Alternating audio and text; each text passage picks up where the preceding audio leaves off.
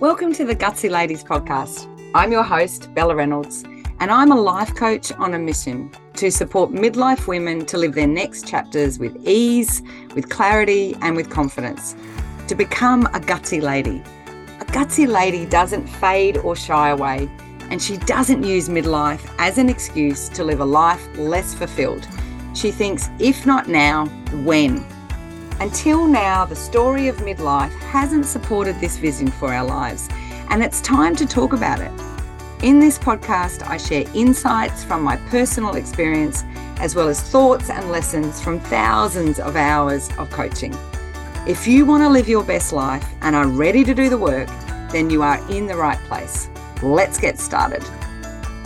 So, thanks again for joining me for another episode. And I love this topic because I love it when we get to this point where humans can start to understand their thinking. And when we're talking about our inner coach versus our inner critic, it is using this amazing power that we are the only animals on the planet to have, which is the fact that we can think about our thinking. So, the reason I am sharing this episode is because it is one of the best ahas that a grinding midlifer can have. And that is when they recognize there is a choice. And especially when it comes to our thought factory, our mind machine, this piece of incredible engineering that we feel is based up in our brain, but funnily enough, it's all pervading in our whole being. And once we actually recognize that the thoughts that are being thought or even said out loud in our head are just of our own doing, whether that means that we've taken them on from someone else and started to think them for ourselves, or we started thinking it up ourselves, that these are not a template. When a human recognizes that the thoughts are something that can be changed, that is peculiar to us, unique to us, and that we have complete control over what is thought about us um, by us, there's just a whole level of empowerment that happens. So I'm hoping that that is something that you have already recognized, or by certainly by the end of this episode, you definitely will understand it. So, this episode, I'm going to explain what the difference is between our inner coach and our inner critic. I'm going to talk about the sliding scale of critic to coach, coach to critic, and the role the mind conductor can play, like becoming your own mind conductor. I'm going to talk about the three key problems that I've witnessed about listening to your inner critic too much, and three ways that you can start bringing that inner coach more into your life. And if there's anything that really resonates with what I'm talking about today, make sure that you take up the offer. I've got a free um, 20, uh, 48 hours access to Gutsy Ladies Club because we talk about so many of bringing these tools in in the club. Okay, so what's the difference between an inner coach and the inner critic? So, the inner coach is essentially positive self talk. The statements that you would hear from your inner coach would be really affirming, such as, Yep, I know you've got this job interview, but if you remember back to the last one, you did it really well, and I've got your back here. Look, you can't really go wrong um, everything will be okay in the end. It's a really affirming, gentle voice in your mind that is constantly bringing up examples and propping you up as you start to take action or continue to take action in your life. So it's like this beautiful best mate, really, who can never really say anything judgy or cruel to you because they've got your back. So, therefore, what is the inner critic? Well, you would think it's the antithesis, and that's exactly it. Your inner critic is the opposite. And it's the one that will constantly remind you of your mistakes, your shortcomings, your faults, your incompetence. And it's the one, some of the statements that will be is, look, I show, you know, you think that this is what you want, but you really should be doing this. And remember last time that you did this, you fell short. And, you know, it's just constantly bringing you down. Now, the really interesting thing is that it isn't, I think uh, this is, you know, quite um, linked to also to all or nothing thinking. Without recognizing that these are ways that you can think about yourself, two completely different ways, we can get very stuck in one way of thinking and think that, well, we'll have to remove the inner critic and just do inner coach. And there's a whole reason psychologically that that is not a good thing to do. And it's because the inner critic is actually quite valuable at reminding us of things, um, removing some of our impetuous nature, and just keeping us grounded. So I am not someone that espouses to remove your inner critic, but I talk about the sliding scale between critic to coach, coach to critic. And it's if you can imagine a ruler and it's actually got um, uh, if you imagine a little car that's placed on a ruler and it's rolling up and down the ruler one end of the ruler has actually got your inner critic and the other end is your inner coach and so as in full blown coach or critic so really what the sliding scale is is to be able to recognize the thinking that's going on and recognize is it in full blown critic mode and has it been stuck in that mode or is it um, critic mode because I've been sitting in coach mode, haven't been getting the results I've wanted, and so therefore I may be actually on the wrong path. So, what do I need from my critic to help me? I have another client who spends a lot of time thinking about um, having, you know, a version of herself on one shoulder, which is her good cop, and the other is her bad cop. And so the good cop is the one that's very promoting and affirming, and the bad cop's the one going, don't be silly, don't be silly, don't be silly. But both of the statements coming out of this are all about keeping the person safe for all the right reasons. So I, I, prefer to do the sliding scale because for me, it's about bringing sliding up and sliding back and bringing that flexibility into your life about the thoughts that you're recognizing. Because I can tell you now that if you are someone who is feeling stuck and is grinding in midlife, I will almost guarantee that your inner critic is loud and proud, and you may not have ever had any affirming, coaching, loving comments ever in your mind that you could think of. So it's really soft, really subtle, and may not exist. So if that's the case, you've got one end of your sliding scale that's not even operating. I'm going to talk a little bit uh, later about how to start bringing in. If that's your case, you can't remember any beautiful inner coach thoughts that you may be having, then it's definitely good that you're listening to this. The other thing I talk about is we've got the sliding scale, but if you think about your mind as a thought factory, and often people think that the mind is creating the thoughts and therefore they're in control. When I look at it, that it is like becoming a conductor of your own thoughts, as in a musical conductor, which means you sort of wrestle control over your mind and you start to orchestrate what thoughts are coming to you and what thoughts you will listen to and what thoughts you will ignore.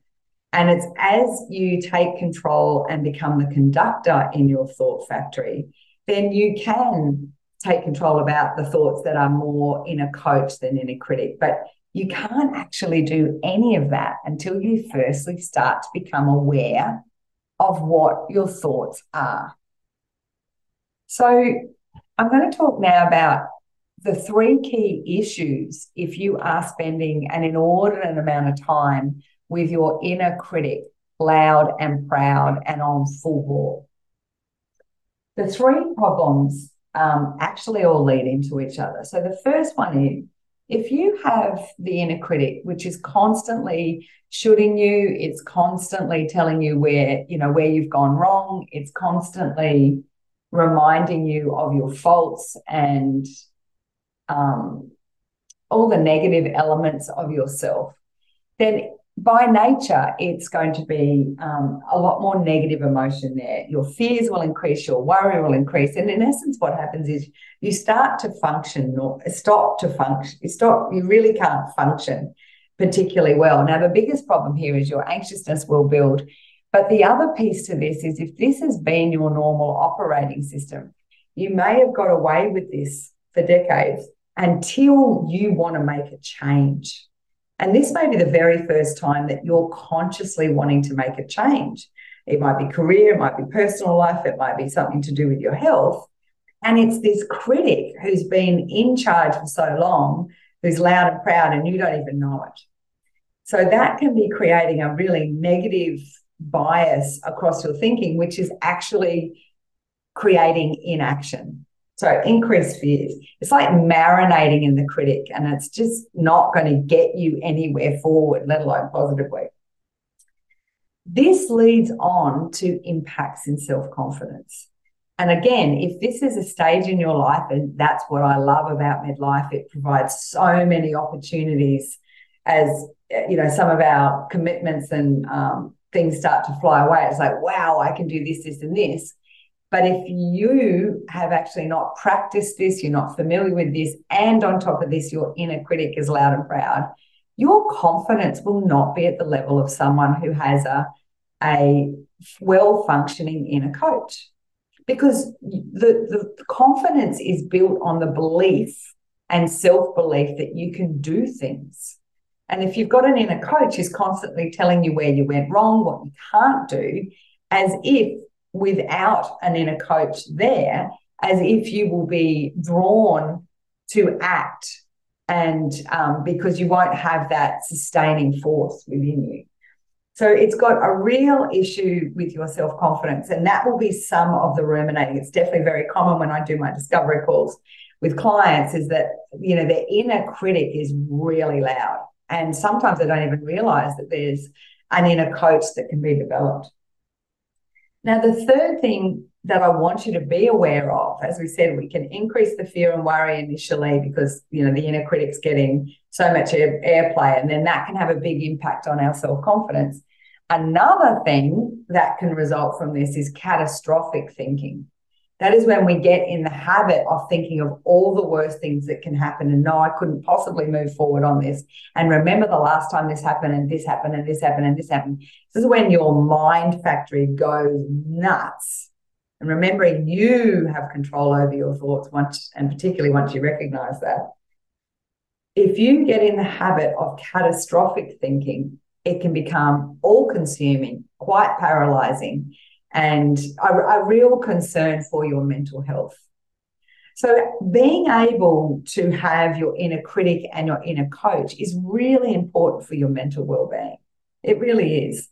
And so, if you are listening to this and you are feeling that there's a stuckness here very related to this, please make sure you seek some support about it because your mind is the most incredible piece of engineering. And it's so incredible because the, of the control that you can take of it and where you can take yourself. So, three starting points for about how you can actually bring in your inner coach.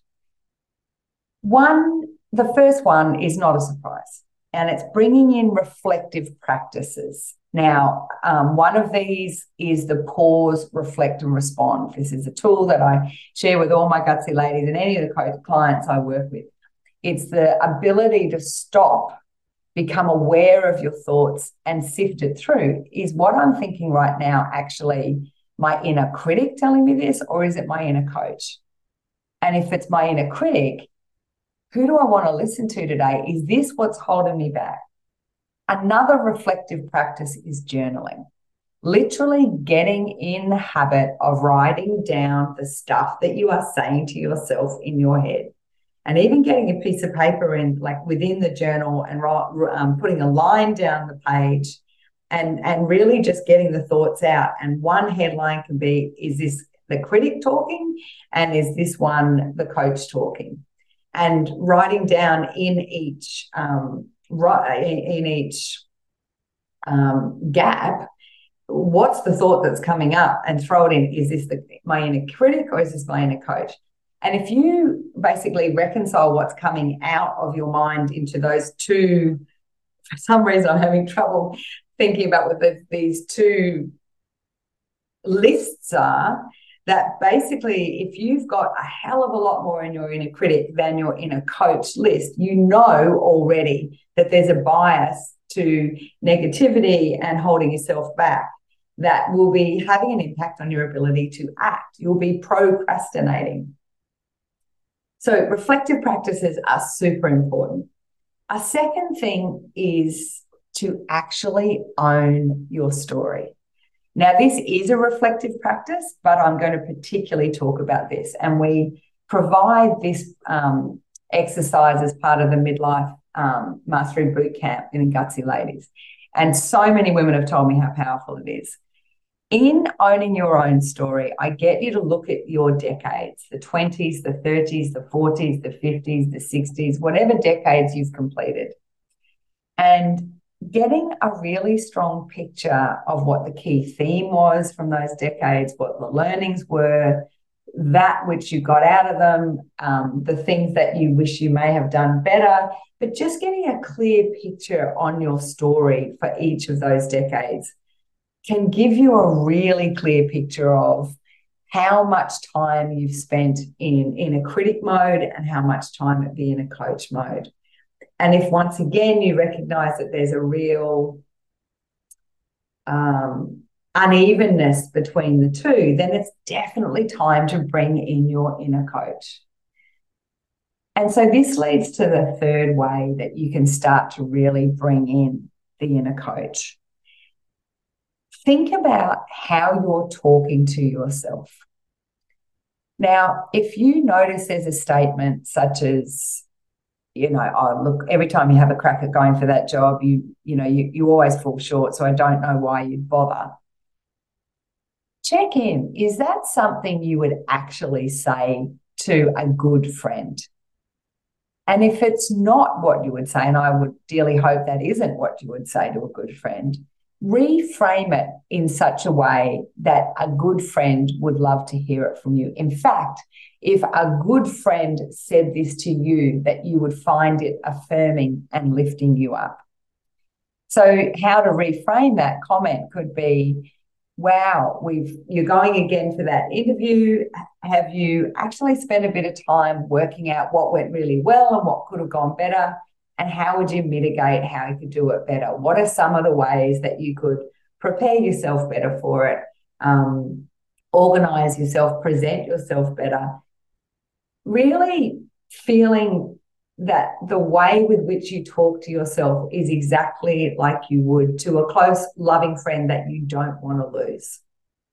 Because this is the difference between the coach and critic if you have spent an inordinate amount of time with the inner critic loud and proud, you will actually be saying things to yourself in your head that you would never say to someone else. So, starting to reframe it and befriending yourself on that level, bringing this inner coach in as a true friend to yourself is a beautiful starting point. And it can be foreign. And particularly if you grew up with some conditioning that was very, you know, tough love, you know, hard, you know, we don't breed softies here. You know, if you grew up in an environment where it was really tough love, this could be such a hard thing for you to start. So I want to finish with a, a really simple summary about inner coach to critic. As with anything in our thought factory, it is just habits. It is just automaticity at its absolute best. If your inner critic is loud and proud, it is because you have habitually got used to listening to that negative self talk.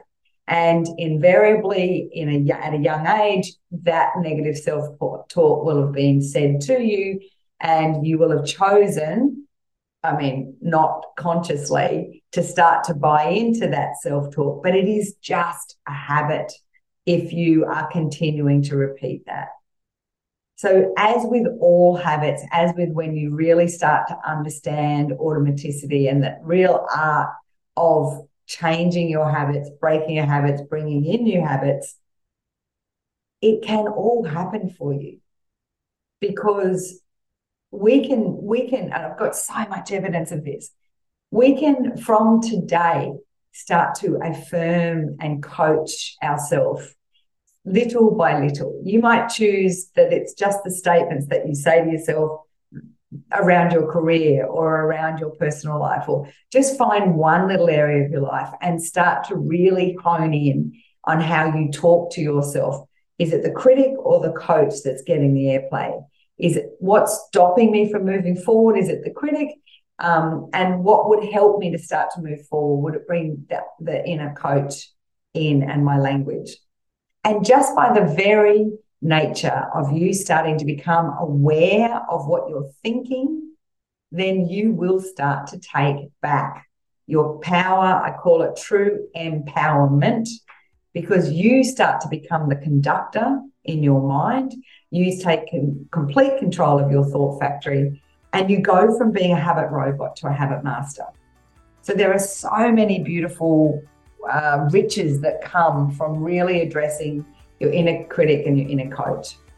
And I really hope this has been of use. Message me if there's more you want to learn about this. It's um yeah, it's so exciting to get the feedback on this podcast. So I wish you a cracking day and I really hope that you start to create a space for your inner coach to start being loud and proud. Thanks for listening to another episode of the Gutsy Ladies podcast. If you haven't already, I'd love you to subscribe and send this episode to a friend who just may need a little reminder that she's a gutsy lady too. See you next week.